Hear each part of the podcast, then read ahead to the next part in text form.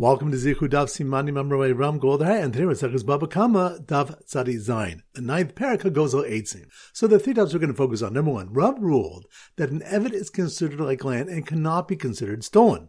This contradicts another ruling of Rav's. Hatoka ba'avdo shel chavero va'asaba pater.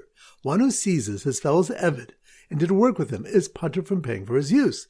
Now, if a slave cannot be legally stolen and remains in the master's domain, he should pay for its work, whereas if it can be stolen, he merely returns it as is. The Gemara answers that he worked Shalom B'Shas Malacha, not at the time of the master's work, so the master suffered no loss. This is like one who lives in someone's courtyard without his knowledge, where he's exempt from paying rent. The Gemara that this exemption is unique to a dwelling, where the owner benefits from someone living there because an inhabited house is tended to, or because inhabiting it keeps destructive demons away. But why would the master agree to weakening a slave with additional labor? It answers that he benefits from a slave not becoming accustomed to leisure. Point number two, the Mishnah on the previous daf taught that if one stole a coin v'nistak and it cracked, he must pay its initial value. But if nifsal, it became disqualified, he may return it to the owner as is. Rav Huna interprets cracked literally, whereby the gazlan acquires it with a shinui, and disqualified means pisal to malchus. The government disqualified it. Yehuda says that if the government disqualified it, it's tantamount to being cracked, and the gazlan pays its initial value. Rather, nipsal means that one province no longer accepts it as currency, but another does. Rav Chisda challenged Rav Huna from the Mishnah, which taught that stolen fruit which rotted or wine which soured, which are similar to a government disqualified coin, must be paid for and not returned. He answered, Hasan nishtanda tamo barecho. There, its taste and smell have changed, so the gazlan acquires them, whereas this coin is not physically changed. Rabbi challenged Rabbi Yehuda from the Mishnah, which taught that truma, which became tame and is similar to a government disqualified coin, may be returned to the owner despite being useless. He answered that the damage of tame truma is indiscernible, whereas hacha minkar hezeka here the damage is discernible because the coin is recognized as invalid. And point number three, if someone lends his friend and fixes payment on a coin, and the coin became disqualified, Rav says, no he must give him a coin that passes as currency at that time of payment, since he agreed to pay with currency. Shmuel says, he may pay with the original currency and tell the lender, go and spend it in Meshan where it's still accepted. Rav Nachman reasons that Shmuel's ruling is only where the lender is going anyway to Meshan. This is a challenge from the laws of Chilul Sheni, and Shmuel's case is further clarified as where the governments forbid people to hold other currencies, but it can be transported to Meshan with difficulty because people are not searched for foreign currency. But if he's not going there, he cannot use it as currency for travelers from Meshan for fear of being caught. Rav Chisda told Rava that if the authorities added to the coin, increasing its requisite silver content, he still pays for the same number of coins, even if they're now as large as a quarter kav. The Gemara proceeds to discuss where deductions must be made to avoid ribis, either from its increased buying power or its increased silver content. So once again, the three points are number one, Rav ruled that an evid is considered like land and cannot be considered stolen. This contradicts another ruling of Rav's. One who seizes his fellow's evid and did work with him is pater from paying for his use. Now, if a slave cannot be legally stolen and remains in the master's domain, he should pay for its work, whereas if it can be stolen, he merely returns it as is. The Gemara answers that he worked Shalom B'Shas Malacha, not at the time of the master's work, so the master suffered no loss. This is like one who lives in someone's courtyard without his knowledge, where he's exempt from paying rent. The Gemara adds that this exemption is unique to a dwelling, where the owner benefits from someone living there because an inhabited house is tended to, or because inhabiting it keeps destructive demons away. But why would the master agree to weakening a slave with additional labor? It answers that he benefits from a slave not becoming accustomed to leisure. Point number two, the Mishnah on the previous daf taught that if one stole a coin v'nistak and it cracked, he must pay its initial value. But if nifsal, it became disqualified, he may return it to the owner as is. Rav Huna interprets cracked literally, whereby the gazlan acquires it with a shinui, and disqualified means pisal to malchus. The government disqualified it. Yehuda says that if the government disqualified it, it's tantamount to being cracked, and the gazlan pays its initial value. Rather, nipsal means that one province no longer accepts it as currency, but another does. Rav Chisda challenged Rav Huna from the Mishnah, which taught that stolen fruit which rotted or wine which soured, which are similar to a government disqualified coin, must be paid for and not returned. He answered, Hasan nishtanda tamo barecho. There, its taste and smell have changed, so the gazlan acquires them, whereas this coin is not physically changed. Rabbi challenged Rabbi Yehuda from the Mishnah, which taught that truma, which became tame and is similar to a government disqualified coin, may be returned to the owner despite being useless. He answered that the damage of tame truma is indiscernible, whereas hacha minkar hezeka here the damage is discernible because the coin is recognized as invalid. And point number three, if someone lends his friend and fixes payment on a coin, and the coin became disqualified, Rav says, no he must give him a coin that passes as currency at that time of payment, since he agreed to pay with currency. Shmuel says, he may pay with the original currency and tell the lender, go and spend it in Meshan where it's still accepted. Rav Nachman reasons that Shmuel's ruling was only where the lender is going anyway to Meshan. This is a challenge from the laws of Chilul Sheni, and Shmuel's case is further clarified as where the governments forbid people to hold other currencies, but it can be transported to Meshan with difficulty because people are not searched for foreign currency. But if he's not going there, he cannot use it as currency for travelers from Meshan for fear of being caught. Rav Chisda told Rava that if the authorities added to the coin, increasing its requisite silver content, he still pays with the same number of coins, even if they're now as large as a quarter kav. The Gemara proceeds to discuss where deductions must be made to avoid ribis, either from its increased buying power or its increased silver content. All right, so now we go to Sim Daf Tzadi Zayin, and our standard simon is a chess master, chess, chess, master. So here goes. The chess master thief who stole someone's Evid to polish his chess pieces and was delighted he was put for paying for his use, had a pile of coins he stole on the table, which had since become disqualified by the government that he was going to return to the victim, and repaid a loan with a coin he had fixed payment on, and told the lender, go and spend it in Meshon, where it's still accepted. Once again, slow motion. The chess master, chess master, that must be more on Daf Tzadi Zayin, chess, chess. The chessmaster thief who stole someone's Evid to polish his chess pieces and was the delighted he was putter for paying for his use, which reminds us Rav ruled that an Evid is considered like land and cannot be considered stolen. This contradicts another ruling of Rav's. Hatokef ba'avdo shel chavero ba'asa pater. One who seizes his fellow slave and did work with him is pater from paying for his use. If a slave cannot be legally stolen and remains in the master's domain, he should pay for his work, whereas, whereas if he can be stolen, he merely returns it as is. The Gemara answers that he worked shalom b'shas malacha, not at the time of the master's work, so the master suffered no loss.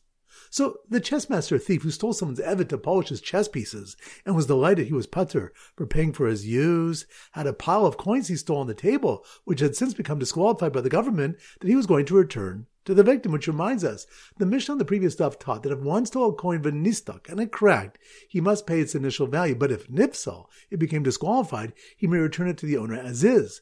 Rav Huna interprets cracked literally, whereby the government requires it with a shinui, and nipsal means psal tu malchus, the government disqualified it. Rav says that if the government disqualified it, it's tantamount to being cracked, and the government pays its initial value. Rather, nipsal means one province no longer accepts it as currency, but another does. So the chessmaster thief who stole someone's Evid to polish his chess pieces and was delighted he was putter for paying for his use, had a pile of coins he stole on the table which had since become disqualified by the government that he was going to return to the victim, and repaid a loan with a coin he had fixed payment on, and told the lender, go and spend it in Meishan where it's still acceptable. Which reminds us, if someone lends his friend and fixes payment on a coin, and the coin became disqualified, Rav says, he must give him a coin that passes as currency at that time of payment, since he agreed to pay with currency. Shmuel says,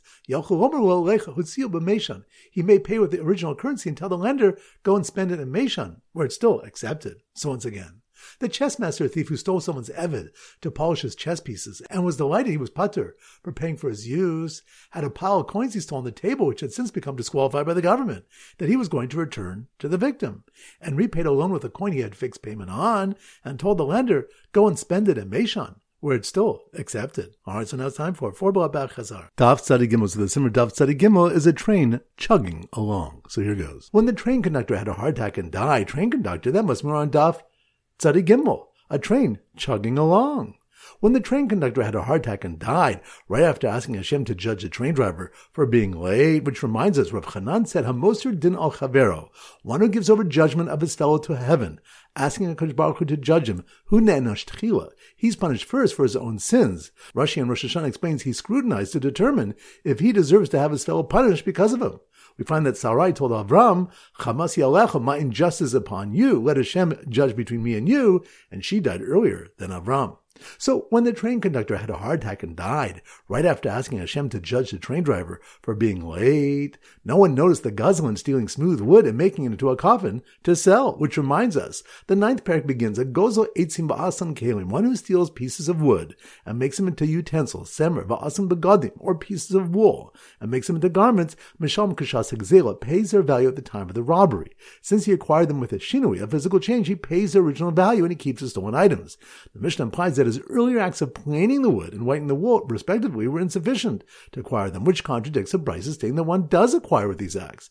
Abai explains that the Mishnah discusses one who stole boards, which he assembled into a chest, or already spun threads of wool, which he wove into a garment.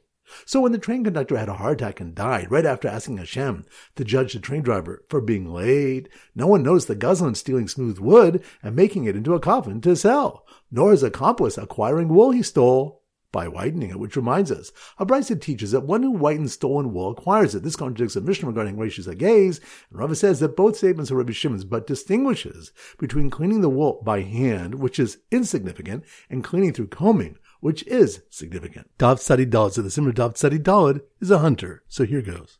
The hunter, hunter, that must mean we're on Daf Tzadi Dalad. Tzad, the hunter who pointed his rifle at a thief to prevent him from making a bracha on wheat he stole ground and separated challah on, which reminds us, a Abai lists five to nine who hold shinui bin koma umed, an item which underwent a change, stays in place, and is not acquired. One of them being Boaz ben Yaakov, who said that if one stole wheat and made bread with it, then separated challah, he cannot make a bracha.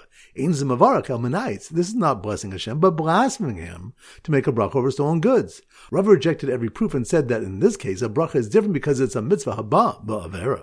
So the hunter who pointed his rifle at a thief to prevent him from making a bracha on wheat he stole ground and separated challah on, refused to take illegally obtained money that a Gazlan was trying to return to him because he knew his rabbi would not be happy with him, which reminds us it was taught in the Bryce Gazlanim umalvi baribas shechiziru, robbers and lenders on interest who attempted to return their legally obtained money in makabin mehen, their victims should not accept it from them. And one who does accept it from them, a spirit of the chachamim is not pleased with him. Yochanan said this was enacted in Rebbe's time because of an incident in which someone wished to return his ill-gotten gains until his wife warned him that if he would repent, he would not even keep his belt which he stole, and he refrained from repenting. So the hunter who pointed his rifle at a thief to prevent him from making a bracha on wheat he stole, ground, and separated challah on, refused to take illegally obtained money that a Gazlan was trying to return to him because he knew his rabbi would not be happy with him, but didn't turn away the children returning his high-powered binoculars that their father stole from him because of their father's honor, which reminds us, was stated in the Brisa that if a father stole and left his children a cow, cloak, or any distinct object which would be recognized by the public as being illegally obtained, they are obligated to return it mifnei kavod because of their father's honor.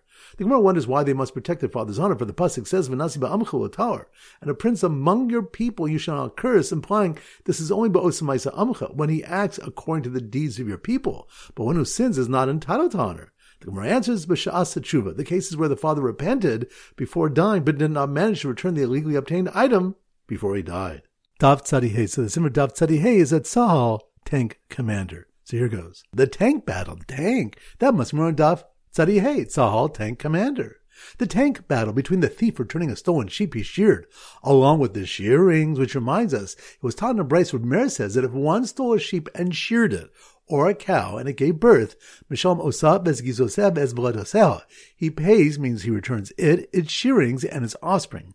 The Gemara asks if a Meir holds Shinui does not acquire, so the robber does not acquire with the shorn wool, nor the born fetus, or although he generally holds Shinui does acquire, he penalized the robber to return the wool and the calf. So the tank battle between the thief returning a stolen sheep he sheared, along with his shearings, and the thief returning a stolen sheep with the wool that grew in his possession, which reminds us, in the same brace where Yehuda says, the stolen animal returns to its owner as is, without the shorn wool and calf. He additionally pays the value of the wool or fetus at the time of the robbery. Rabbi Shimon says we view it as if it was appraised and placed with him according to its cash value at the time of the robbery, and he pays that amount. Rosvid explains Besheva Shal Gabi Gazel Kamufike. They argue about improvements which are still attached to the stolen item, meaning the animal grew wool or became pregnant in his possession. Reed holds they belong to the original owner, since he says the animal is returned as is, including additional improvements. And Shimon, who views the animal as if it was appraised at the robbery, holds all improvements belong to the robber who acquires them with shinui, even while attached. So the tank battle between the thief returning a stolen sheep he sheared, along with his shearings, and the thief returning a stolen sheep with the wool that grew in his possession, was interrupted when Bechor stepped onto the field to pay his brother with cash for his share in the improvements they made to their father's estate before dividing it, which reminds us, Shmuel said, Shamin Shevach. There are three people for whom we assess the improvements they made to the land, Umalin Osam Bedamim, and we remove them from their share in the land through a money payment. The first one being a Bechor pays cash to his brother for his share in improvements they made to the estate before dividing it, since the Bechor does not receive a double portion in the subsequent improvements. Daf Tzadivav. So the Simmer Daf Tzadivav is a town crier proclaiming the king's commandments. So here goes. The town crier, town crier, that must be more Daf Tzadivav. Tzav the town crier who bought a stolen bell and fashioned it into a long trumpet, allowing him to keep a share in the improvements, which reminds us, Rava said, Gazel v'ishpiach u'machar, if one stole something and improved it and then sold it, mashi hishpiach machar, what he improved he has sold. Rashi says in his first explanation, this refers to the partial share the robber acquires in the improvements, according to Rabbi Shimon. Rava inquired if the buyer improved the stolen article, if he also receives this share in the article, and concluded, what did the first sell to the second? Any right that comes into his hand. The buyer acquires all rights of the Gazlan, including to acquire a share in his improvements. So the town crier who bought a stolen bell and fashioned it into a long trumpet, allowing him to keep his share in the improvements, blew his trumpet to alert the police that the thief was hiding behind a pile of palm tree logs he had cut from a stolen palm tree, which he did not acquire, which reminds us, what Papa said, that if someone stole a palm tree and cut it down, even if he felled it into his own land, he does not acquire it because originally it was called a palm tree and now too, it's still called a palm tree and not considered changed. Even if he cut it into logs, they're still called palm tree logs and unchanged. However, if he made them into beams, he does acquire them. So the town crier who bought a stolen bell and fashioned it into a long trumpet, allowing him to keep his share in the improvements, blew his trumpet to alert the police that the thief was hiding behind a pile of palm tree logs he had cut from a stolen palm tree, which he did not acquire, where he was melting stolen silver coins into a bar and acquiring them, since remaking coins would be panim chadashos Balokan, which reminds us if one stole a bar of silver and made it into coins, he does not acquire it because it can be returned to a bar. The slight differences in shape are insignificant for a bar of silver. But if one stole silver coins and melted them into a bar, he does acquire them because remaking them into coins would be parim chadashos. Alright, so now it's time to conclude our pop quiz of 10 questions. Number one, which stuff do you learn about the prohibition to cut a fruit tree? That's on Daf. Study off. Good. Number two, which stuff do you learn that one who steals one's Evid who did work for him, he's pater for paying for his use? That's on Daf. Tzadi Good number three, which you learn about Rabbi Meir's opinion that a gazlan also returns the shearings and offspring of a stolen animal? That's on Daf. Tzadi Hey. Good number four, which stuff do we discuss a gazlan whitening and dyeing wool? That's on Daf. Tzadi Gimel. Good number five, which something when the Rav Huna holds that a coin that is nipsal means it is disqualified by the government to use. That's on Daf. Tzadi Zayin. Good number six. Which stuff do we learn that children return an item that their deceased father stole? Bifnei kavod avihem. That's on Daf. Tzadi Dalad. Good number seven. Which of the one if a gazlan stole a palm tree and cut it down into logs, he does not acquire them since they're still called palm tree logs. That's on Daf. Tzadivav. Good number eight, which the one? If someone wants his friend and fixes payment on a coin and the coin became disqualified, Shmuel says he can say, go spend it in Meshon where it's still accepted. That's on Daf. Tzadi Good number nine. Which the one that one's humility should not prevent him from asking for his needs, whether in Torah, his livelihood, or claiming payment of a loan. That's on Daf. Tzadi base. Good. Number 10, wish something if one that once stole coins and melted them down into a bar, he acquires them because remaking coins would be panim chadashos ba'ulkan. That's on Daf. Tzadi Excellent. That concludes today's shir. This is Rabbi Avram Goldhar from Zichur wishing you a great day and great learning.